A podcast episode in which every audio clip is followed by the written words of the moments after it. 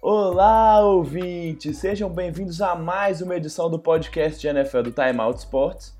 Eu sou Gabriel Morim e, como sempre, estou aqui com meu parceiro Bernardo Stilac para a gente falar dessa, dessa rodada do Divisional Round da NFL, que foi, no mínimo, com placares mais elásticos que a gente esperava, né? Nenhum dos jogos, quer dizer, só um dos jogos né, ficou por uma pontuação só, a grande maioria deles foi uma pequena lavada, né, Bernardo? E aí, como é que foi esse final de semana? Cara, é sempre o final de semana dos mais esperados, né? Os principais times, os quatro que restam dentro da NFL, é, em, em, cada conferência, né? É, algumas zebras, né? Não sei nem se a gente pode continuar chamando de zebra. Alguns outros foi bem que a gente é. esperava mesmo. E, e, grandes confrontos, né? Deixa a gente ansioso para as finais agora. E até um pouco, não sei como é que você tá aí, mas alguns resultados e a sequência de, de desempenho me deixou até um pouco sem chão, assim, para poder continuar comentando, porque é, coisas que eu não esperava que pudesse acontecer aconteceram nesse final de semana. A gente vai falar mais pra frente. É, acho que é bem por aí mesmo.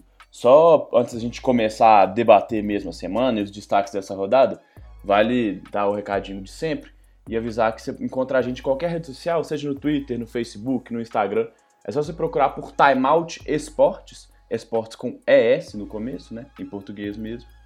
Se você quiser também pode procurar direto no nosso site, timeoutesportes.com.br, você também acha a gente lá. A gente posta os nossos podcasts, os nossos textos todos em todas essas plataformas, então do jeito que for mais fácil. Também tem a opção de ir direto no Spotify ou no agregador de podcast, que aí você tem todo o nosso feed do podcast lá, é só procurar com o mesmo nome por Timeout Esportes que você acha a gente. Beleza? Vamos lá, Bernardo. Vamos começar na ordem cronológica pelo primeiro jogo e que foi o jogo mais sem graça, vamos dizer assim, né? O que pelo menos teve uma disparidade maior entre, entre as duas equipes. Não dá para dizer que chegou a ser surpresa porque o primeiro colocado da NFC estava jogando contra o sexto colocado, então existe uma diferença técnica de desempenho dessas duas equipes. Mas a atuação do São Francisco 49ers e a defesa dos 49ers, né, em bons momentos do ataque realmente deixaram os Vikings muito longe, assim, o jogo, o jogo se perdeu muito rápido, assim, né? É, pois é, não dá para dizer que houve de fato uma disputa real, a não ser pelo primeiro quarto, né? Quando ali na, na altura da sua segunda posse ofensiva, o time dos Vikings conseguiu empatar o jogo em 7 a 7 né, cada um dos times né, com uma campanha para touchdown. É, foi, a, foi a única campanha realmente boa né, do, dos Vikings na partida, assim, que a gente fala assim, não, deu certo e tal. Ainda teve, Ainda deu sorte por. Deu certo por um pouco de sorte, né? Mas foi a única campanha que deu certo de verdade. Né? Exatamente, né? Quando o Stefan Diggs consegue. É... E tem um pouco de mérito nessa, né? Assim, claro. Ele consegue se desvencilhar do seu defensor, que acaba ficando muito perdido. Não dá pra, pra poder tirar o, o dele da reta aí também. É, ali, né, pode parecer que, que os Vikings iam realmente disputar dentro da partida, mas ao longo do jogo eles não conseguiram acionar seu ataque terrestre, né? O Kirk Cousins teve muita dificuldade em participar da partida sem o Dalvin Cook sendo um fator, sem poder usar o play action também, e acabou sendo muito incomodado pela defesa do San Francisco 49ers, que é, foi muito agressivo durante todo o jogo. E embora o Garoppolo é, não tenha tido um jogo exatamente ruim, mas ele foi um, um quarterback como ele foi em boa parte da temporada regular, né? Esse jogo pareceu muito essas vitórias uhum. do, do São Francisco ao longo dessa, dessa temporada de 2019-2020, onde o time é muito sólido defensivamente, consegue ter um jogo terrestre muito dinâmico, né? E que é difícil de marcar, porque as jogadas de corrida são sempre muito diferentes uma da outra dentro da própria campanha. E o Jimmy Garoppolo, mesmo que tenha um ou outro deslize, né, alguns problemas com turnovers, como ele de fato teve é, nesse jogo lançando uma interceptação, ele consegue aparecer em momentos importantes e consegue fazer esse time caminhar em, em descidas cruciais, né? E embora ele não faça isso o jogo uhum. inteiro e não talvez não seja capaz de vencer a partida por seus próprios méritos exclusivamente, não é necessário que esse ataque consegue ser bastante dinâmico e oferecer armas suficientes para ele é, vencer as partidas e fa fazendo né, o que ele consegue fazer, é, sendo um quarterback eficiente, mesmo que não brilhante. E, e, é o que o Cousins vinha fazendo também com esse time do Minnesota Vikings, né? Mas aí, a partir do momento que o Dalvin Cook corre para 18 jardas, uhum. é, e, e, a vantagem se desgarra tão, de uma forma tão rápida no placar, né? E, tanto fazendo com que o time tenha que abandonar o jogo terrestre, é, ficou muito complicado para os Vikings. Esse talvez o jogo é, o único jogo que teve um resultado bem previsível nessa rodada, né? É, exato. E aí foi o jogo até que no último quarto já não tinha muita disputa mesmo e tal, dava até pra, pra dar aquela escapadinha. E acho que só pra fechar, porque acho que você falou muito bem, os méritos de São Francisco durante a temporada inteira foram o que levaram o time a essa vitória, então não tem muita novidade pra gente contar, assim. Agora, além da defesa ter ido bem, eu achei que o plano de jogo, né? Eu acho que aí tanto no ataque quanto na defesa foram muito bem executados. Né? Você falou que o Dalvin Cook não foi efetivo correndo com a bola, também não foi efetivo recebendo passes, né? Que é uma coisa que o Minnesota faz com alguma frequência para tentar aliviar e, e, tirar os linebackers é, adversários quando eles são bons, né? O Fred Warner teve uma temporada excelente, então tirá-lo ali de perto do box, de perto da linha de scrimmage, é um bom jeito de tentar atrapalhar o trabalho do, dos linebackers, mas não funcionou, né? Eles estavam de olho mesmo no, no, no Cook e até assim apostando que os recebedores iriam ser acionados e que quando fossem acionados ganhariam nos, dos duelos individuais, né? Aconteceu, igual você falou, igual a gente comentou no, na, na, campanha do, do touchdown. Com o Stephon Diggs, o Adam Thielen, na, na, algumas jogadinhas antes, tinha vencido o mesmo cara, né, o Witherspoon, na marcação individual. Foi o único cara que sofreu realmente para marcar os, os, recebedores dos Vikings. Mas como o time estava muito focado no Dalvin Cook, é, e, os, e os, recebedores né, não conseguiram ganhar tanto assim seus duelos, o ataque de Minnesota ficou travadíssimo e, e bom, é isso. Acho que é, é um pouco o limite desse time, né? O time que se o, se o play action não funciona, se o jogo terrestre não entra, né, não, não gera essa primeira engrenagem para o play action, fica difícil mesmo. E acho que não tem muito segredo, não, né, Bernardo? Acho que é isso. Não tem mais muito que a gente possa destacar desse jogo, porque realmente é, foi o mais desgarrado da rodada toda. Né? É, pois é. Acho que o que dá para O que fica no ar, né? É, e aí é uma discussão para pós-temporada, mas a gente pode adiantar o tópico aqui. É como esse time do Minnesota Vikings vai fazer para tentar se manter competitivo e voltar a chegar aos playoffs com mais chances nas próximas temporadas, uma vez que ah, vai agora ficar preso a um contrato longo e muito alto né, para o Kirk Cousins. E é, a gente viu que eles conseguiram mascarar alguns problemas que o Kirk Cousins tem. E na idade que ele tem, né, assim, eu acho que são problemas que a gente. Embora o Ryan Tannehill tenha aparecido aí para poder colocar uma pulga atrás da orelha na, na análise de potencial dos quarterbacks, mesmo mais veteranos, é, ele já tem uma idade de tempo de liga suficiente para a gente poder saber que, embora consiga jogar bem algumas partidas, tenha temporadas até razoáveis, o Kirk Cousins é, é um empecilho para times que querem chegar mais longe no, na pós-temporada, né? Então, vamos ver como é que vai ser construído esse time ao redor do Kirk Cousins, uma vez que esse é um time, esse é um, um, jogador que os Vikings vão conseguir se livrar. É, assim, é difícil a gente falar agora, né, o que, que vai acontecer, mas uma coisa é certa que já vai acontecer, que é a mudança de coordenador ofensivo, né? O Kevin Stefanski vai assumir o posto de coordenador principal lá no, no Cleveland Browns, então o coordenador ofensivo dos Vikings vai mudar de novo, né? Aconteceu no finalzinho da temporada 2017, 2018, melhor dizendo, Acontece, vai acontecer agora da temporada 18 para 19, 19 para 20, melhor dizendo.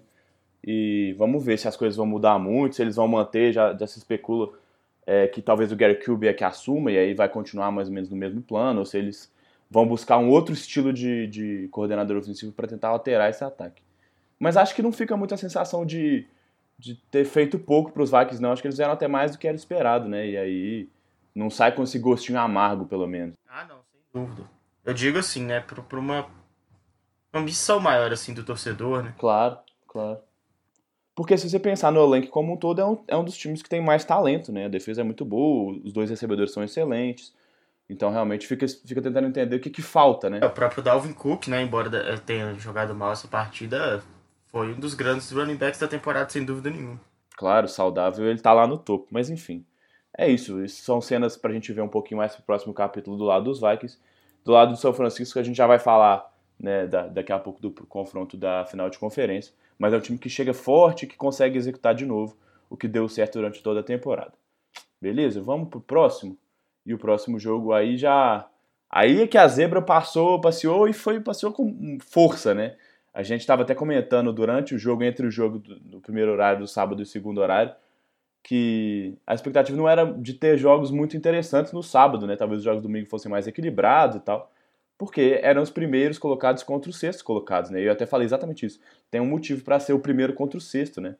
Mas o Tennessee conseguiu fazer exatamente o contrário, né? Dominou o jogo do começo ao fim e complicou demais a vida do Baltimore, né? Não sei o que, você acha desse jogo, mas o que eu vejo é que assim, o jogo dos Titans não foi necessariamente perfeito, mas eles conseguiram executar o plano que todo mundo apontava como o único plano possível ou tangível de para parar o Baltimore, né? Que era assumir a liderança, tirar o jogo terrestre, abrir vantagem e, e limitar o Lamar Jackson no jogo terrestre, né? E o Baltimore Ravens como todo no jogo terrestre. E no final das contas deu certo, né? Foi o primeiro time que executou é, muito bem contra esse time do Baltimore depois que ele engrenou, né? Cara, é, é difícil até de entender como que o Tennessee conseguiu essa vitória, ainda mais para esse placar, né? É, e não digo isso uhum. por conta da, da, da, expectativa antes da partida, digo isso pelo que aconteceu durante o jogo também, né? Uhum. Que a gente pode olhar para esse ataque de Baltimore e, e você falou, e, e não dá para dizer que tá errado limitar o Lamar Jackson e o ataque terrestre do, dos, dos Ravens, é, o, mostrou tanto que o, o ataque terrestre é importante para esse time de Baltimore, porque o Lamar Jackson correu para 143 jardas, né? Então não dá para dizer que uhum. ele foi exatamente limitado. É, mas de, com os outros dois corredores, e o Ingram até sofreu uma lesão, né? Mas o time não conseguiu chegar a 50 jardas. Então, isso foi extremamente importante também para a partida. Agora, o inacreditável e aí era muito do, pelo qual eu apostei no, nos Ravens com certa folga para essa partida, era de que eu não imaginava que o, que o, que o Tennessee Titans ia conseguir vencer um outro jogo sem precisar do Ryan Tannehill assumir a condução da partida e, uhum. e o Derrick Henry ficar tendo mais de 25, 30 carregados no jogo. E, e foi exatamente o que aconteceu. E carregadas né? efetivas, né? Cara, impressionante. Ele foi para 195. Ele tinha feito quase 180 no jogo contra os Patriots, né? Uhum. É realmente um jogo inacreditável do, do running back do, de Tennessee. Só ele, né, explica o fato desse time estar agora na final da Conferência Americana. É, com todo respeito a todos os outros jogadores que tiveram uma temporada muito espetacular no, no sentido ofensivo, né? É, na defesa, acho que a gente uhum. pode colocar mais méritos nesse, é, nesse time do Tennessee Titans, né? Porque realmente conseguiu fazer um bom trabalho contra um ataque mais poderoso dessa, sim, sim. Dessa, dessa temporada. Mas, ofensivamente, cara, é, as peças importantes que apareceram por esse time naquela grande arrancada que permitiu ao Tennessee Titans chegar aos playoffs, elas estão sendo nulas, né? Tirando Derrick Henry, nesse, uhum nesses playoffs, é, tudo bem, né? Tivemos ali o, o, o touchdown do John Smith, que foi um talento extremamente importante, mas tirando essa recepção é, para touchdown, ele pouco apareceu no jogo. O Ryan Tannehill teve é. 88 jardas só, assim. Ele definitivamente não foi um fator nas duas vitórias que os, que os Titans tiveram é, contra os Patriots e agora contra o Baltimore Ravens. Então, não dá para não falar do Derrick Henry, né? Fica até monotemático é, discutir esse, esse, time do Tennessee Titans. E, e agora, para mim, o grande desafio é pensar é, em apostar contra os Titans usando essa cartada, né? Tipo, não é possível que o Derrick Henry vai correr para uhum. mais de 100, 180 jardas de novo. Porque ele pode correr. Uhum. A grande questão é se a defesa vai conseguir parar o ataque do time adversário. É, e acho que assim, a grande questão é, é, realmente se essa defesa vai conseguir parar o ataque de Kansas City, né? Porque a gente viu nos dois jogos, né, a defesa limitou os adversários, né? Tanto o Baltimore Ravens contra o New England Patriots na, na rodada de wildcard já pouquíssimos pontos, né? 12 e 13 pontos, respectivamente. É, eu não imagino esse ataque do Kansas City. Bom, enfim, não vou falar muito do outro jogo, não, vamos guardar daqui a pouco a gente fala, mas, mas acho que é por aí. Só uma coisa que eu fiquei pensando nesse jogo, assim, e um pouquinho do que a gente pensou para os Vikings, a gente pensar para os Ravens, por quê? A gente. É, eu acho que esse time do, dos Ravens é, é, um dos melhores da liga, sem dúvida. Assim. A gente tem o Lamar Jackson em plena ascensão, primeira temporada dele realmente em grande nível assim. Tem caras que ainda estão produzindo, caras na defesa que estão que jogando bem, da secundária e tal. Mas assim, a gente viu nos últimos anos alguns times que foram muito bem durante a temporada regular e que tiveram até algum sucesso nos, nos playoffs, sofrendo nas temporadas seguintes, né? Acho que dá para citar o Jacksonville Jaguars em 2017, que foi muito mal em 2018, os Bears e os Rams em 2018, né, que, que não se classificaram para os playoffs, nem os dois na temporada de 2019. E acho que isso muito porque os dois primeiros, né, Jaguars e, e Bears, tinham defesas muito fortes, essas defesas têm dificuldade em se manter nesse mesmo nível em anos diferentes. E do lado dos Rams, o ataque foi muito bem, mas as, as deficiências estavam muito claras, assim, né? Dava para ver que o Jared Goff tinha um limite, que o play action precisava funcionar para que o time tivesse sucesso. Tanto que no, no, no, próprio Super Bowl, né, contra os Patriots, o ataque não fez praticamente nada. E eu acho que o time de Baltimore está um pouquinho acima de questão de talento do que esses times. Acho que de, de projeção também. Mas me preocupa por isso, assim. Acho que deu muito certo porque todas as peças se alinharam se encaixaram muito bem nessa temporada. E eu não sei se com o tempo para estudar e uma intertemporada inteira, os outros times todos vendo o que o Lamar Jackson é capaz de fazer e vendo o que, é que deu certo e o que, é que não deu certo contra esse time dos Ravens, se esse time tem capacidade de se de, de, de, conseguir vitórias em situações adversas, porque é o que a gente vê esse time tendo dificuldade nessa temporada, né? Porque é muito gritante que o corpo de recebedores é muito fraco, que não é um fator. O Marquis Brown até teve algumas boas recepções nesse jogo, mas não conseguiu ser um fator assim de colocar tantos pontos no placar. Né? Ele teve, passou das 100 jardas, mas o resto do time não ajudou e ele, enfim, acho que não, não foi aquela diferença assim, né? E a gente sabe que o Lamar Jackson é um monstro correndo com a bola nessa ameaça dupla, mas se ele tiver que só lançar a bola igual ele lançou 59 vezes nesse jogo, ele pode até ter um número elevado de jardas, mas eficiência nem tanto, né? Então isso não acho que ele tem capacidade hoje de levar o time no braço, né, quando ele precisa passar mais a bola do que, do que correr ou dividir essas, essas jogadas. Como é que você vê isso? Você está otimista para os Ravens na próxima temporada? Você acha que esses problemas podem ser solucionados ou não? Acho que a própria, o próprio crescimento natural desse time tende a colocar outras possibilidades para esse ataque. É, eu acho que a sua análise é, foi, muito, foi muito bem feita quando você falou dos, desses times que são realmente exemplos de de declínio técnico né, em temporadas consecutivas, uhum. porque ela dá realmente o, o, a explicação de, de porquê, assim, é claro que uma explicação é, básica, né, até porque a gente não vai ficar discutindo isso uhum. aqui, mas é, no caso de Chicago e, e Jacksonville, realmente eram times que eram absolutamente baseados em suas defesas muito fortes. A gente viu que o Mitchell Trubisky é capaz de jogar já agora com, com mais tempo né, de, de NFL. É um quarterback que realmente complica o bom desempenho desse time. E no caso dos Jaguars também, né? Assim, só teve problema até, até aqui com, com quarterbacks. Uhum. É uma posição onde eles não conseguiram se estabilizar.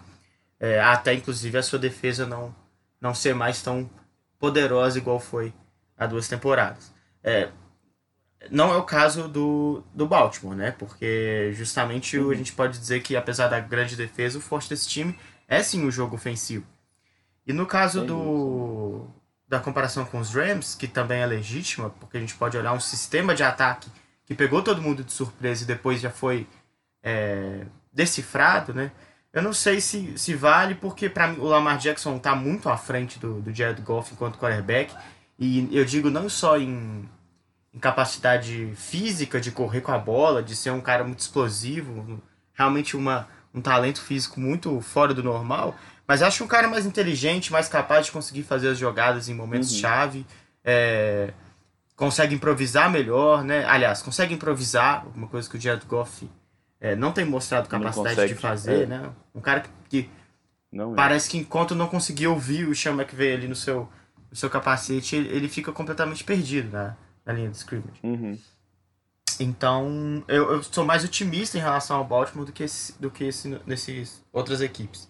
É, e eu acho que, apesar da derrota, e ser uma derrota dolorida, tem vários fatores aí. É, um deles é que esse time estava chegando aos playoffs depois de três semanas sem jogar, né? Não jogou na última semana uhum. da, da NFL, de temporada regular, não participou da última, entrou parece, me parecendo meio perdido. É, não sei se essa derrota, apesar do bom desempenho defensivo do Tennessee Titans, é um time que conseguiu controlar relógio contra contra Baltimore. Isso sim era algo que a gente pensava que estaria no manual, né? De como conseguir vencer esse time dos Ravens. Mas eu, eu, eu me pego pensando nesse ataque dos Ravens e, e, vejo eles vencendo boa parte dos times da NFL, sabe? Inclusive o Tennessee uhum. Titans em outras partidas. Então, acho que pro ano que vem segue sendo um dos times principais e precisa de ajustes. E, e para mim, os ajustes partem é, do mesmo pressuposto que partiram os ajustes para essa temporada. Eles entenderam que o, que o Lamar é o quarterback deles, fizeram todo um sistema ofensivo que pudesse é, otimizar a capacidade que ele tem de ganhar jardas com as pernas, e ele conseguiu responder bem, fazendo com que esse time fosse o melhor da temporada regular. Agora, como você bem, bem colocou, é, ele mostrou ser um cara que consegue ganhar jardas aéreas também. Tem muito a melhorar, mas é para isso que a off-season serve.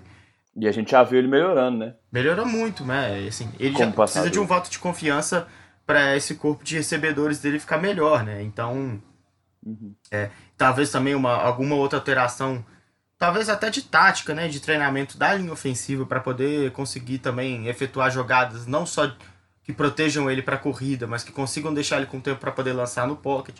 É, para mim, o, futuro da, da franquia passa é, de novo por investir no, na melhoria técnica do seu quarterback, que para mim é, é, a grande surpresa positiva dessa temporada. Né? O Lamar Jackson jogou muito bem, eu fiquei até um pouco chateado com essa derrota por conta dele, mas é espetacular né? a vitória do Tennessee Titans e eu, espero que eles consigam fazer uma final bem equilibrada para poder, mesmo que não vençam, é, deixar essa história aí como uma história de, de, de, superação, né? Uma história realmente fora da curva.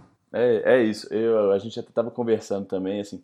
Eu, eu tenho muita, muito apreço pelas zebras, assim, então eu acabo sempre torcendo mais pro, pro Azarão.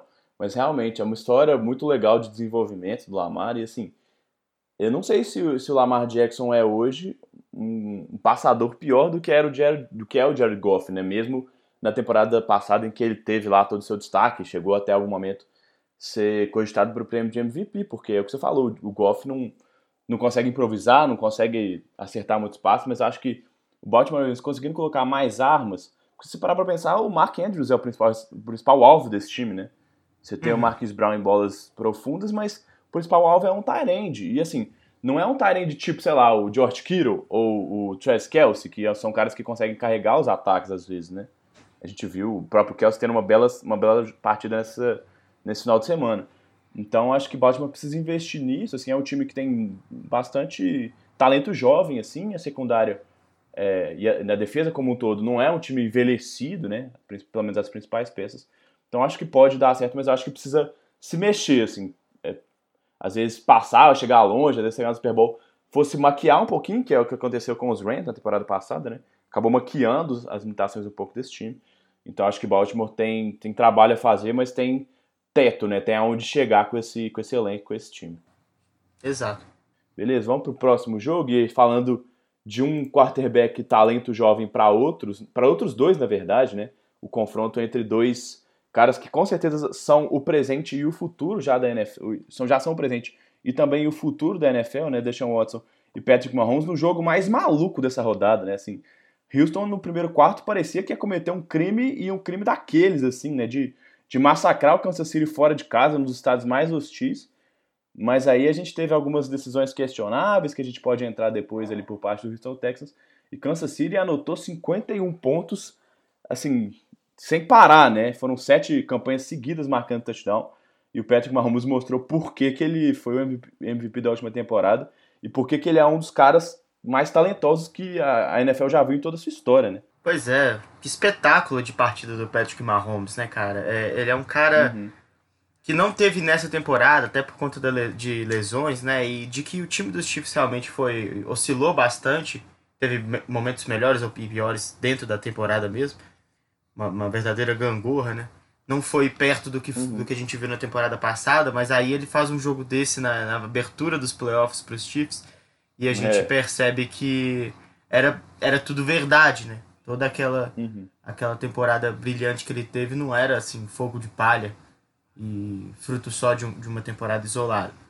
Partida espetacular para um começo muito bom do Houston Texans, mas eu acho que a gente precisa levar em consideração também uma um início de partida dos Chiefs irreconhecível, né? E aí eu não sei uhum. até que ponto esses times que ficam de bye entram meio menos focados, não sei. Aconteceu com os Ravens, né? E com os Chiefs foi muito absurdo. Uhum.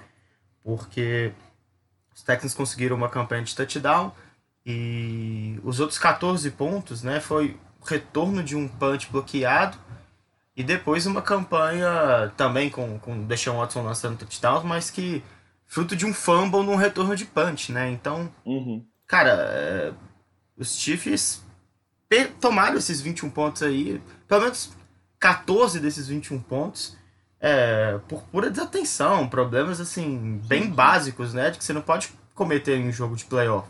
Mas é, é bem isso mesmo, assim, parece que o time entrou desligado, né? Acho que é, é, bem o que você falou mesmo, assim, times que, que vêm de semana de descanso, o Kansas City até não teve o privilégio que, que já não sei mais se é grande privilégio assim, né? Mas que Baltimore teve de descansar todos os seus atletas principais na última semana da temporada regular.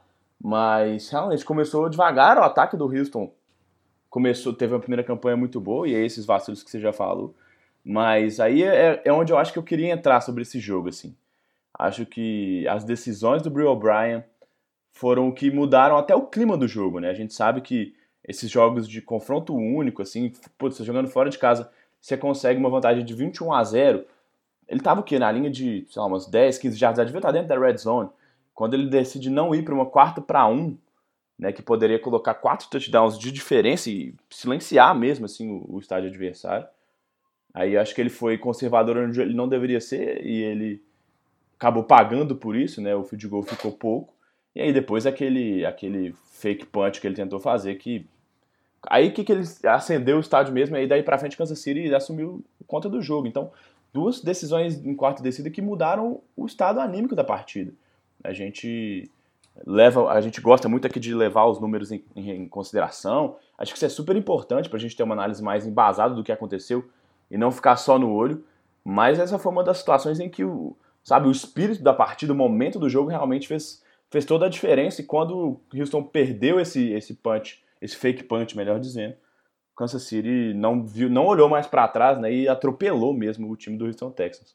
É, o interessante dessas duas decisões é de que elas são absolutamente opostas em relação à postura dentro da partida, né? Uhum. Você chuta um field goal no momento em que você poderia de determinar o vencedor da partida ali. Claro, não, não, não se, talvez é, não, não dá para falar que o cara tomou essa decisão e depois disso foi por causa foi por isso uhum. que os Chiefs foi isso, né? né? Tava no primeiro quarto é, ainda, né? Mas. Até, não, até porque, continuando com 24 a, a 0, é, o time tinha plena capacidade e até obrigação de conseguir manter uma liderança no placar. Sim, sim. Mas. E aí, depois de tomar uma decisão dessa, né? Você também. Você vai lá e opta por um fake punch. Então. Qual que é a postura né, que o time tem que ter dentro de campo? Se era realmente é, proteger a vantagem, se era ser agressivo para tentar matar o jogo, ficou um pouco confuso uh, o time de Houston nessa partida. E, e o Kansas Chiefs realmente não tomou conhecimento, né, cara? O Patrick Mahomes teve um jogo espetacular. Uhum. É, a gente tem que levar em consideração que essa vantagem tirou também a possibilidade do, do time dos Chiefs correr muito com a bola. A gente olha até que o, o jogo terrestre com o Damian Williams teve 12 carregadas, mas uma boa parte também no fim do jogo, né? Quando uhum. o próprio, os Chiefs já estavam vencendo e aí eles sim protegeram uma, a sua vantagem e fazendo o tempo rodar. É, mas enquanto os Chiefs estiveram atrás, foi só o Patrick Mahomes e ele foi é, muito eficiente, jogou demais, fazendo conexões longas, ataques explosivos. Ele é um cara que não foi sacado, né? Então é, a defesa do, do Houston conseguiu um jogo muito, é, um jogo muito importante nesse sentido para poder chegar até aqui nos playoffs, uhum. com J.J. Watt aparecendo e em momento crucial da partida, né? Então, isso não foi um fator. E a defesa poderia ter tentado fazer aquela. dar uma segurada no ataque dos, dos Chiefs, né?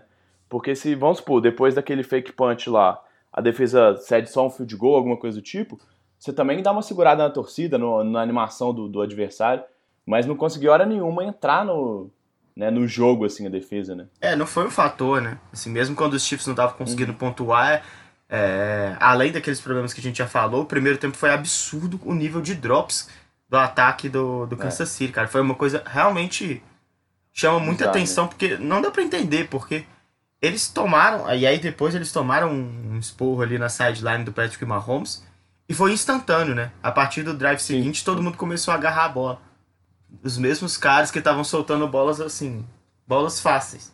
É, concentração, né? O time entrou meio desligado mesmo e aí precisou dar, tomar aquela chamada mesmo, né? Pra, se ligar no jogo. Acho que foi muito isso. É, é mais, muito mais mental do que técnico. A gente viu, tipo, o, o DeMarcus Robinson, acho que é o cara que a gente entende às vezes dropar a bola porque não é tecnicamente um, um primor de jogador, mas outros caras de destaque fazendo, cometendo erros feios, né? Então, é, realmente foi, foi uma, uma, coisa muito mais psicológica do que qualquer outra coisa. É, e, e assim, só destacar de novo, né? Assim, Patrick Mahomes é espetacular lançando a bola em movimento, ele sai do pocket assim, Nossa. com muita facilidade, né?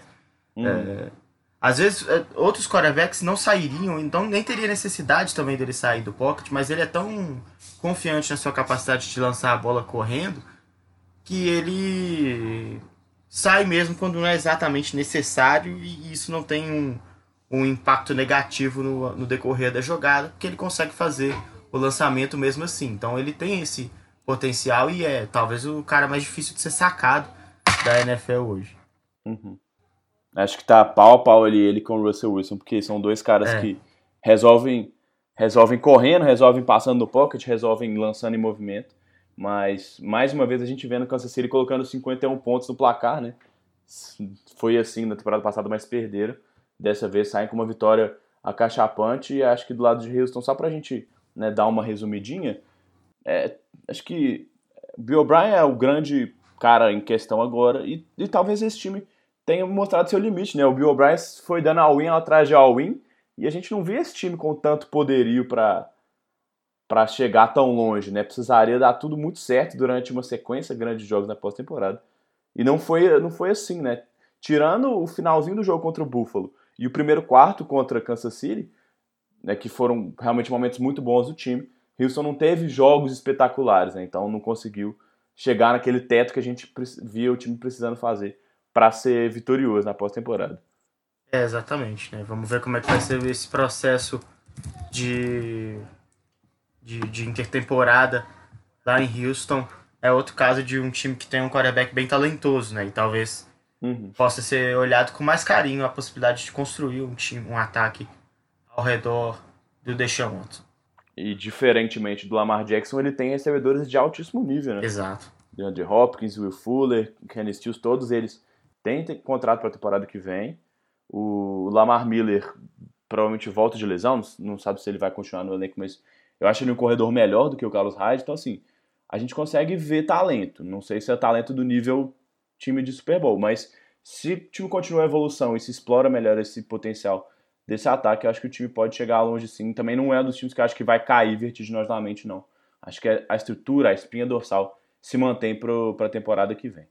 Vamos fechar, vamos fechar essa rodada divisional, né, esse divisional round, com o jogo de longe, o jogo mais equilibrado, o único jogo decidido por apenas uma posse e que, né, assim, por pouco não ficou menos do que esses cinco pontos que terminou a vitória 28 a 23 do Green Bay Packers para cima do Seattle Seahawks.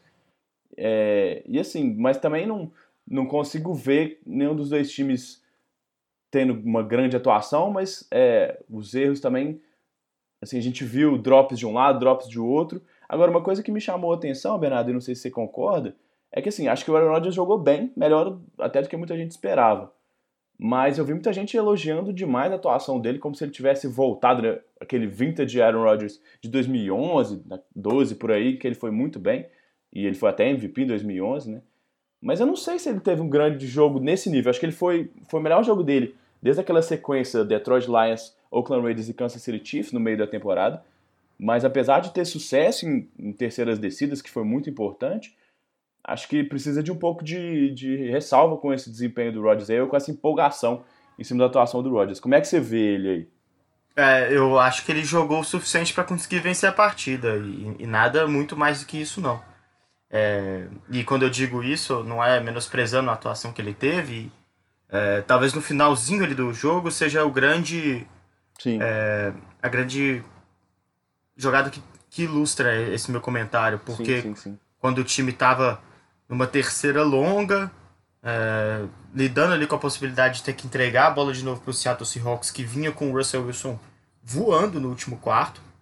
É, o cara tava em fogo, né? É, e assim, é perigoso demais, né? Ter que devolver essa bola para o time do Seahawks até ali naquele momento, onde um touchdown viraria a partida para o time de Seattle. E ele acerta um passe primoroso, né? Pro, pro Devante Adams, que, que teve uma boa partida. Ah, foi, foi o destaque para mim do, do jogo. Sem dúvida, um cara extremamente importante, né? É, Inclusive por essa recepção. E ali você vê tudo que o Aaron Rodgers é capaz de fazer, cara. Toda a capacidade que ele tem de não sentir os momentos do jogo, de aparecer nos momentos uhum. decisivos e aí Exato. fazer o que eu falei. É o suficiente para vencer a partida, até porque, como você bem disse, é, não foi um jogo em que um atropelo de, de uma das duas equipes. Teve momentos é, e aliás, não teve também momentos equilibrados, né? O primeiro tempo foi todo dos uhum. Packers, o segundo tempo um praticamente um monólogo do Seattle Seahawks. Então, é, eu acho que o Aaron Rodgers vai precisar jogar muito mais do que isso se quiser também fazer de novo o suficiente para vencer os 49ers. É, para mim não foi nem de longe o melhor quarterback da partida, por exemplo. Ah, não, não tem nem como falar isso, mas é isso, acho que decisivo, né? É a melhor, é a melhor palavra para definir, assim, é o que você falou não senti os momentos de pressão, não senti os momentos mais importantes do jogo. Inclusive, aonde eu, eu acho que realmente ele foi bem foram nas terceiras descidas. Muitas vezes, conversões longas que ele conseguiu, né? De 14 tentativas, ele teve 9 acertos, uhum. em terceiras para 9, 10, até em momentos finais do jogo. E, assim, é, o grande destaque é a conexão dele com o Davante Adams nesse jogo, né?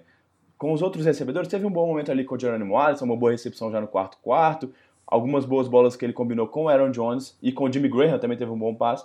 Mas quando a gente viu realmente ele se saindo melhor, foi nesse momento em que ele acionou a Davante Adams e teve uma sequência que ele passa várias bolas em, em, consecutivas ali para o Davante Adams que realmente mostram que a conexão dos dois é o que pode levar esse time mais longe, né? Mas eu, eu quero também ressaltar a partida do Russell Wilson. Cara, ele jogou demais de novo. Ele já tinha ido muito bem, tinha sido o fator da vitória do Seattle contra o Philadelphia e, e, o time só chegou com alguma chance por causa dele, né? Ele teve quase 300 jardas aéreas, foi o melhor corredor do time com 64 jardas em só 7 carregadas. Ele, ele fez chover mesmo, fugindo de pressão várias vezes, mesmo com uma defesa do Green Bay que pressionou muito, né? O, o, os Adarius e o Preston Smith de novo foram muito bem. Então, é, dá para de novo dizer que o Russell Wilson foi mais podado pelo seu, pelo seu comando ali, por, quem chama as jogadas, pelo, pelo comando técnico, do que ele deixou o time na mão, né? Ah, pois é, cara. Tem um, tem um bom. Assim, o Russell Wilson já é um cara que tem dois Super Bowls né, no currículo, venceu um, perdeu o outro. É, é um dos grandes quarterbacks dessa nova era da NFL, sem dúvida nenhuma, um dos caras mais talentosos mas que há umas três ou quatro temporadas tem sido um pouco desesperador ver ele jogando, porque. Uhum. E a gente já falou isso aqui no podcast algumas vezes. É, ele precisa... Semana passada, inclusive. Também, né? Mas eu digo assim, eu lembro da gente há, há mais de um ano comentando isso. Sim, sem dúvida. E isso porque, de, de sei lá, um, uma, duas temporadas pra cá, o time pelo menos começou a tentar investir no ataque. E em linha ofensiva também. E, exatamente, bem lembrado. Assim, porque antes era, era uma linha ofensiva que não protegia nada e ele até tinha, teve por algum tempo recebedores como Doug Baldwin, Jermaine Cuss, que estavam fazendo boas, boas temporadas, mas ele não conseguia ter tempo para lançar, tinha que fugir toda hora do pocket. Então, realmente, ele, o time tentou dar um passo, mas ainda não é um time que se dedica totalmente a ele, né? Pois é, é impressionante isso. Tem um talento geracional, assim, absurdo. Ele realmente é incrível, cara. É muito legal ver ele jogando, mas quando o Seattle vai morrendo na praia, assim, ano após ano, você vai ficando um pouco desesperador, velho. Uhum. Ver como o Russell Wilson é, faz tudo que é possível um grande quarterback fazer dentro de campo e, e não consegue chegar às vitórias, aos bons resultados. E, e, é tão claro, né, por que, que isso não acontece, assim. É, é, sugerir mudanças e saber como esse time vai conseguir ser melhor para o Russell Wilson, é lógico que é um desafio e é uma questão que grandes mentes da NFL precisam se ocupar. Mas perceber os problemas não é, não é tão complicado, né? Você vê é, um cara que teve que correr é, sete vezes com a bola para conseguir 64 jardas, uma média de mais de 9 jardas por tentativa. É, essas jogadas não foram é, desenhadas para ele sair, para ele correr. Uhum. Ele teve que se uhum. livrar da pressão. E ainda assim ele foi sacado cinco vezes na partida. Então, assim, é, é bem complicado. Ele precisa muito do Tyler Lockett, que não é necessariamente exatamente um grande recebedor, né? Comparado com os principais Sim. alvos da liga. É, pô, não tá no nível do Davante Adams, por exemplo. O Adams é um cara muito mais completo do que ele. É, né? Lockett tem um, eu algum... acho que se conseguir se continuar melhorando, o próprio DK Metcalf na próxima temporada já pode ser um recebedor melhor do que o, sim, do sim. que o Tyler Lockett. Então, Ele tem até porte físico pra isso, né? ah, é, se tem uma coisa que ele tem é, é porte físico. né? o cara realmente Muito tá de sobra, né? Impressionante. Mas assim, é, boa partida, né? O time começou mal, é, e aí incluindo o Russell Wilson, conseguiu voltar a, a tempo. E aí eu acho que o Green Bay precisa ficar atento a isso, né? A, a- essa remontada que ele permitiu, ele permitiu o Seattle ter no terceiro quarto. É, claro, né? Não, tava até principalmente ofensivamente, eu digo, porque defensivamente eles tentaram de tudo, pressionaram, como eu falei, sacaram o Russell Wilson cinco Uhum. vezes. Os Smiths ali, né? O Preston e o Zadarius Smith tiveram mais um grande jogo, mas o Russell Wilson fez mágica. Agora, o ataque precisa ser mais eficiente nesse sentido de conseguir calar, né? a- a- as pressões ofensivas do adversário. E, e entra muito no que você falou sobre eh, como o Aaron Rodgers foi importante em terceiras descidas longas, né? Mas a gente pode Uhum. analisar também por que, que ele teve que, que lidar com essas terceiras descidas longas o tempo inteiro. Né? Talvez as jogadas chamadas até ali eh, não tenham sido as melhores para poder fazer o time avançar com um pouco mais de tranquilidade no, no rumo ao campo adversário. Né? Green Bay Uhum. tem um ataque muito truncado, apesar de ter capacidade de fazer um jogo mais fluido. É engraçado. A gente consegue ver claramente conceitos mais modernos, mais movimentação, te- jogadas um pouco mais criativas no, no playbook do Matt LaFleur comparado com o que era do Mike McCarthy, por exemplo, né? Até a temporada passada. Mas é o que você falou, nem sempre isso é efetivo o suficiente para que o time tenha mais tranquilidade de, para progredir no ataque. É muito mais bonito, né? Assim, ainda mais a gente que fica vendo muita coisa e tal. É muito mais agradável você ver um ataque que é, que é bem desenhado, que tem variações e tal. Isso chama atenção. Parece que o ataque é mais efetivo, mais eficiente, né? Mas não tem sido assim em todos os jogos. A gente já viu o Green Bay tendo jogos, por exemplo, contra o Oakland, que tudo dava certo. Todas as jogadas chamadas eram perfeitamente chamadas no momento certo. Mas tem jogos em que é tudo muito bonitinho desenhado, tem um equilíbrio muito grande, que teve- foi uma coisa que teve nesse jogo também, né? Teve até um pouquinho mais de corrida, 30 contra 27, 27 passes. Mas, no final das contas, nem sempre isso resultava em avanços progressivos e que colocassem o time em uma, uma condição um pouquinho mais, mais tranquila. Mas acho que foi o suficiente, como você falou. Acho que o time tem que se preparar para enfrentar um adversário um pouquinho mais complicado, que a gente vai falar daqui a pouco. Mas acho que é bom ver o Aaron Rodgers pelo menos sendo. Se não é aquele Aaron Rodgers melhor momento da carreira, um Aaron Rodgers decisivo e um Aaron Rodgers que a gente já, já viu jogando nesse nível nessa temporada. Então, se ele mantém, se ele tem mais dois jogos nesse nível, né? Não precisa ser completamente espetacular, mas nesse nível o time tem condições de, de ir mais longe. Exatamente. É isso. Vamos aproveitar e falar rapidinho dos jogos da semana que vem para a gente fechar o podcast. Então vamos falar primeiro do confronto da AFC entre Tennessee Titans e Kansas City Chiefs. É, é difícil, né? Porque assim, a gente sabe de todo o talento que Kansas City tem. A gente. Acho que não, não, não restam dúvidas de que Kansas City é o favorito para esse jogo. Mas Tennessee já fez. Né, já, já bateu um grande favorito nem, né, no, no, nos, contra os Patriots na primeira rodada, jogando fora de casa. Foi assim contra o Baltimore, que era o time mais favorito dessa rodada divisional e, e venceu com autoridade. Então, assim, dá pra gente falar que Tennessee é zebra, mas dá pra gente duvidar desse time? Ou é o que você, o que você falou um pouquinho quando falou do último jogo do Tennessee? Se o Derrick Henry não for completamente espetacular, vai ser muito difícil que esse time chegue lá. Pois é. Eu acho que esses dois jogos podem ter tirado um pouco da nossa memória é, o bom desempenho que o Ryan Tannehill teve na temporada regular para fazer esse time chegar até aqui, né?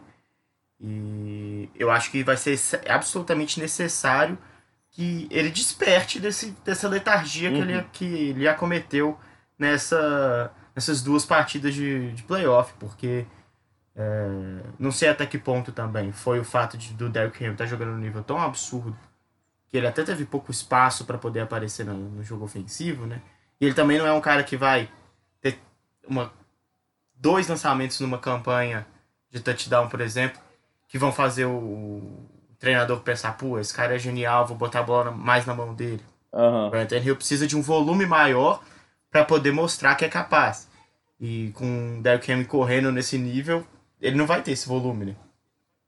Mas para vencer os Chiefs isso vai ser importante, ao passo de que vai ser absolutamente necessário também um bom jogo terrestre de novo para poder deixar a bola menos tempo nas mãos do Patrick Mahomes, porque a gente viu o que ele é capaz de fazer e, e, e como ele é capaz de correr atrás mesmo das, das viradas mais improváveis. Né? Realmente é, é muito difícil pintar um, um, cenário onde Tennessee Titans vence esse jogo, assim como era é, difícil pintar onde ele vencesse os, os, Ravens. Né? Contra os Patriots até era mais razoável, é, sim, sim. porque era realmente um embate muito mais equilibrado. Mas, pô, sem dúvida nenhuma eles chegam num, num, numa posição onde eles ganharam o direito de ser respeitados e de ser cogitados aí como possível vencedor. Embora eu ainda acho que o Kansas City Chiefs é, é mais time, é um ataque que vai, vai tornar muito mais difícil que essa defesa do Tennessee Titans é, consiga parar, né? A, a, a, limitar a 12, 15 pontos, a menos de 15 pontos, como foi contra Patriots e Baltimore Ravens. Mas. Mas é isso, eu acho que a gente pode ter um jogo mais equilibrado do que a gente poderia imaginar vendo essas duas equipes só no papel ou só no, no que a gente imaginava antes da temporada começar. Ah, sem dúvida. Se chega né, alguém é, e, e, diz que a final de conferência vai ser entre Tennessee Titans e Kansas City Chiefs, de cara você já pensa que a disparidade entre as duas equipes vai ser gigante, né? E acho que essa realmente não é a realidade nesse momento. Não dá pra gente esperar, né? Ou não dá pra gente cravar que Tennessee não vai fazer, não vai conseguir pelo menos criar um desafio para Kansas City, né? E, e, é engraçado você falar do Tannehill porque eu lembro que antes da, da, da, da pós-temporada começar, né, no nosso podcast, entre a última semana da temporada regular e o, a rodada de wildcard, eu, eu tava mais confiante de que o Tannehill teria boas atuações, que acho que ele achava que ele manteria o bom nível que ele teve desde que virou titular. E não aconteceu em momento nenhum, né? Assim, em questão de volume mesmo, como você falou, e de, de ser um, o, o grande condutor desse time. Mas o time continuou vencendo por outros meses, que a gente já falou aqui bastante. Então acho que não dá pra gente, né, como você falou, esquecer que o Ryan Tannehill foi um dos melhores quarterbacks dessa temporada. A gente sabe das limitações dele, a gente conhece o jogador que ele é, apesar dele estar tá surpreendendo muito né, nessa temporada de 2019. Mas não dá pra gente dizer que é completamente inimaginável que o time possa vencer a partir de uma atuação brilhante do Ryan Tannehill. Então acho que é, passa muito por isso. Acho que Kansas City vai ter problemas para parar o jogo terrestre de, de Tennessee, porque o Derrick Henry está no momento em que sabe, ninguém consegue parar. É, então ele vai ter, vai ter a sua participação, vai fazer o seu estrago, mas é ver o quão grande vai ser esse estrago, quão necessário vai ser a participação do Tenil para colocar, né, ou, ou, ou, colocar esse time no jogo ou até mesmo na liderança. Mas como você falou, acho que Kansas City é favorito. E não tem muita, muita discussão com relação a isso, né? É, só para fechar, né, para falar de novo do Henry, é, talvez quem não, não tenha acompanhado tantas notícias fora né, dos jogos em si. É, não é tipo um grande momento dessa temporada que a gente fica impressionado com o que ele está jogando, né? O que ele está fazendo realmente é sem precedentes na história centenária da NFL. Sim, sim. Lembrando, né, já foi um jogo que 90% corrido e 10% passado. E o que ele vem fazendo agora em pleno 2020 é, é realmente sem precedentes, né? Chegou a uma marca de três jogos consecutivos com mais de 150 jardas que ninguém conseguiu fazer é, em qualquer situação, né? A gente está falando de dois desses três jogos, jogos de playoffs, onde ele foi uh, a razão que explica a vitória do seu time. Exato, e não só nesses últimos três jogos, como na temporada inteira, assim, eu, eu tava vendo uma, um número que, contando, claro, esses dois jogos após temporada, o que né, gera uma alteração porque ele teve mais jogos para conseguir isso, mas contando né, todos, todos esses 17 jogos da temporada regular, né, que ele até não jogou um deles, e mais esses dois jogos nesse momento da pós-temporada, ele tem mais jardas depois do primeiro contato do que qualquer running back na liga, menos o Nick Chubb. Então, assim, é um número absurdo. Assim, você vê que a linha ofensiva está fazendo um bom trabalho, mas que é muito mérito dele, que é uma coisa que é difícil a gente ver, assim, né? Porque normalmente bons times correndo com a bola têm boas linhas ofensivas. E é o caso de Tennessee, mas muitas vezes isso está atrelado uma coisa à outra. E ele está conseguindo é, maximizar muito essa produção do, do, do ataque de Tennessee. Exato. Beleza, vamos fechar agora com o duelo da NFC, e aí dessa vez o primeiro contra o segundo da sua conferência, né, na Conferência Nacional. São Francisco 49ers recebe o Green Bay Packers. E esse aí é um jogo que acho que, né, olhando em linhas gerais, é, é mais equilibrado, dá pra gente ver mais o equilíbrio entre esses times. Eu achava que se Green Bay chegasse, teria que ser com uma vitória convincente do nível, olha, a gente precisa colocar o Green Bay no topo da conferência, mas é, eu acho que São Francisco teve uma atuação um pouquinho mais é, consistente, um pouquinho mais relevante assim nas, nos momentos importantes do jogo e coloca o São Francisco um pouquinho na frente do Green Bay. Como é que você vê esse jogo aí? É, é muito difícil, né? Porque a gente pode pensar que o, a defesa do São Francisco 49ers é, é, é melhor, né? Teve uma temporada mais consistente, mas a gente viu uma defesa dos Packers que teve um Jair Alexander na secundária que começou muito bem a temporada e que é capaz de fazer bons jogos de novo. E com... Ele jogou demais nesse último jogo, pois né? Pois é, Contra apareceu o de novo. Metcalf, que é um que é um confronto totalmente desfavorável, porque o Jerry Alexander nem é um dos corners mais altos, mais físicos, né? Mas mesmo assim, ele bateu o DK Metcalf em boa parte das disputas. Né? Exatamente. E também os, os, o Preston e os Adarius Smith jogando no nível muito alto, sendo é. capaz de pressionar o Jimmy Garoppolo, né? Que é, uhum. assim, nesse ponto né, do quarterback, é, é uma vantagem realmente substancial aí para o time do Green Bay Packers. No uhum. ataque, eu, eu, vejo o ataque dos 49ers mais capaz de conseguir manter uma consistência ao longo de toda a partida e não ter um momento assim apagado, sabe? Onde eles não conseguem pontuar uhum. de jeito nenhum. Porque mesmo sem. Não. De, porque eles conseguem não depender do Jimmy Garoppolo.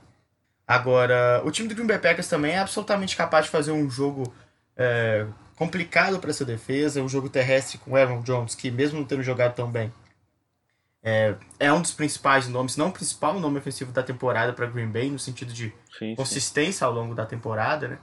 É, uhum. Então, assim, eu, ve, eu, eu aposto nos 49ers também, porque no sentido natural das coisas, o normal é que eles levem esse jogo com um pouco mais de naturalidade, porque sabem fazer é, tem um ataque dinâmico, sabem progredir no, no gramado com poucas oscilações e tem uma defesa capaz de parar pelo menos dois ataques, duas campanhas por quarto aí é, do ataque de Green Bay, do Green Bay Packers. Agora, olhando para o outro lado, né, o time do Green Bay com um pouco mais de, de emoção, a gente pode dizer, né, ou um pouco mais na marra, é capaz de fazer isso tudo também.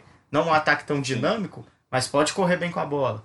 É, não tem um, um, running, um, um quarterback melhor, né? Muito melhor do que o Jimmy Garoppolo. Então ele pode ser um fator. E tem uma defesa também capaz de aparecer em momentos importantes. Ainda assim, é, voltando pela consistência e pela capacidade de fazer é, um bom jogo durante todo o tempo de, de uma partida de futebol americano, e também por jogar em casa, né? Acho que os 49ers têm um leve favoritismo, mas aí é, é realmente muito leve, talvez seja o jogo mais equilibrado de toda essa pós-temporada de 2019-2020. É isso. agora eu consigo ver São Francisco chegando até o Super Bowl com um bom jogo, né? nada espetacular, mas eu acho que para Green Bay é, bater mesmo, assim, né? conseguir limitar esse time de, de São Francisco e, e, ser superior, vai ter que ser um daqueles jogos acima da média. Então acho que essa é a diferença. Acho que o teto do Green Bay talvez seja maior, por isso que você falou. Ele tem, eles têm o Aaron Rodgers, eles têm o Aaron Jones que que não foi tão efetivo, é, mas que a gente já viu sendo espetacular nessa temporada. O Adams a gente viu o que ele é capaz de fazer. Então acho que talento, né, o talento máximo de, de, Green Bay tá, tá um pouquinho acima. Agora a gente vê esse talento sendo mais oscilante do que o talento de São Francisco, do que a consistência de São Francisco, né? Então acho que por isso também eu vou com você. Acho que São Francisco é favorito por pouca coisa, mas acho que é favorito até por, por por ter chances de chegar lá sem precisar fazer o jogo da vida, né? Exatamente. É, eu acho que é, essa frase resume bem. Vejo uma vitória de São Francisco. É, é possível que São Francisco vença esse jogo é, com certa tranquilidade, fazendo o que eles vêm fazendo ao longo da temporada. Ao passo de que eu só consigo imaginar uma vitória do Green Bay Packers passando por uma partida espetacular do Aaron Rodgers, é, passando por uma grande partida da defesa, conseguindo muito sexo dificultando, né, forçando interceptações do, do Garoppolo, fumbles também, né, ele teve muito problema com fumble nessa temporada. Uhum, bastante. É. Então, é isso, assim, é, é, aquele jogo que, essa, a pequena diferença, né, de favoritismo entre um time e outro vai definir exatamente o cenário da vitória. Acho que uma vitória tranquila nesse jogo, uma vitória que as coisas correm tudo como planejado, a chance de que isso aconteça pro lado dos 49ers é maior. Agora, uma vitória histórica, é, com, uhum. com um grande desempenho individual, ela pesa mais pro lado do Green Bay Packers. É, e aí, só pra gente deixar com um gostinho aí pro, pro ouvinte prestar atenção, para mim, o grande duelo desse, desse jogo vai ser a linha ofensiva do Green Bay Packers contra a linha defensiva do São Francisco 49ers. Acho que isso pode definir muita coisa. A gente viu esse time do São Francisco tendo belíssimas atuações pressionando os quarterbacks adversários, inclusive contra o próprio Aaron Rodgers, né? A defesa foi, nossa, engoliu o, o ataque dos Packers naquele jogo e foi um massacre mesmo, assim, né? Na temporada uhum. É, e, essa, e essa linha ofensiva de Green Bay tem bons jogos, tem bons momentos, mas, por exemplo, teve o Brian Bulaga doente, que não participou de todos os snaps na semana passada e sofreu enquanto ele não teve em campo. Tem o Elton Jenkins, que é calouro. Então, é, para mim, o principal confronto, assim, o que deve definir quem, quem leva melhor é esse confronto. Linha ofensiva de Green Bay contra a linha defensiva de São Francisco. É, bem, bem apontado. Isso vai ser realmente importante. É isso. Acho que tá bom, né, Bernardo? Deu pra gente passar por todos os jogos, fazer um reviewzinho de todos esses quatro jogos e deu para falar bastante até dos, da próximo, dos próximos dois confrontos, né, nas finais de conferência. Então, a gente se despede por aqui, já avisando que na semana que vem a gente volta para analisar muito os dois times que chegaram até o Super Bowl, como que foram esses jogos, essas finais de conferência, e já projetar inicialmente esse confronto da final, beleza? Beleza. Valeu, um abraço. Valeu, até mais.